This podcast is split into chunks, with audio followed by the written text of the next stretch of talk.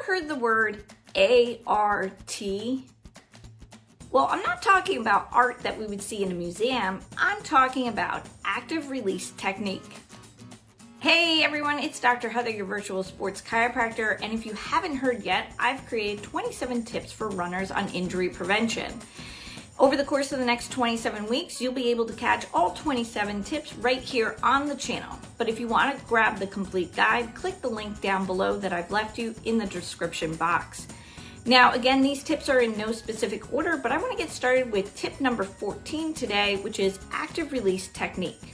So now this is something I've been using in my practice probably since grad school and I've found it extremely effective when working with extremity injuries. And extremity injuries are essentially our limbs, okay? So we have our spinal issues which deal with our spinal column and then we have our extremities which are our limbs.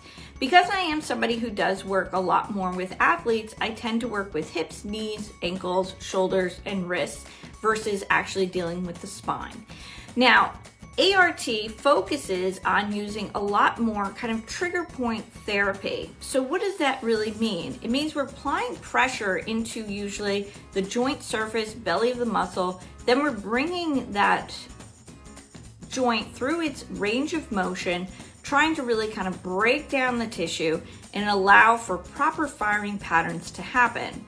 Now, again, if you caught last week's video on the Graston technique, some of these soft tissue techniques like Graston, like ART can be a little uncomfortable to be to having done on yourself um, just simply because of pain tolerance. So if you're somebody who can't really handle a lot of pressure, deep tissue massage, these techniques might not be initially for you, but I would say they are highly effective. So if you don't mind kind of grinning and bearing it just for a little bit while the practitioner goes ahead and utilizes these techniques, you're going to notice a great improvement in your overall performance and a quicker healing time when you're recovering from that injury. Now, the other thing is is that with art, so with active release, this is a great way to accelerate your healing time. Given the fact that if we can go ahead and break down that tissue, if we can increase blood flow, neurological flow, and lymph flow to the area, we can really promote more healing. And then we can go ahead and start doing all those rehab exercises that we need to do to really promote strength training back in that injured area. So, again, like I said, both Graston and Art are two ex- are two great techniques that a lot of chiropractors will use in office, but also a lot of PTs will use in office as well.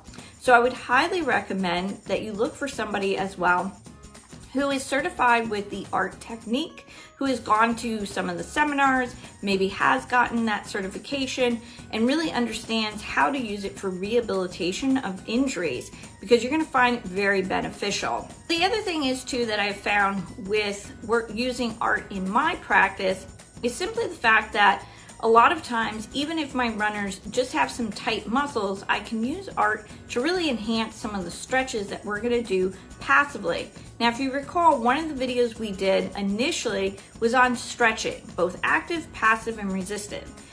Now, with passive stretching, we talked about that being an external force. So what I can do here is with the art technique, I can push into the belly of the muscle. I can then use some passive stretching to really go ahead and again, send that neurological signal up to the brain, you know, to allow for that muscle to completely relax, to enhance a little bit more flexibility and mobility to that joint area.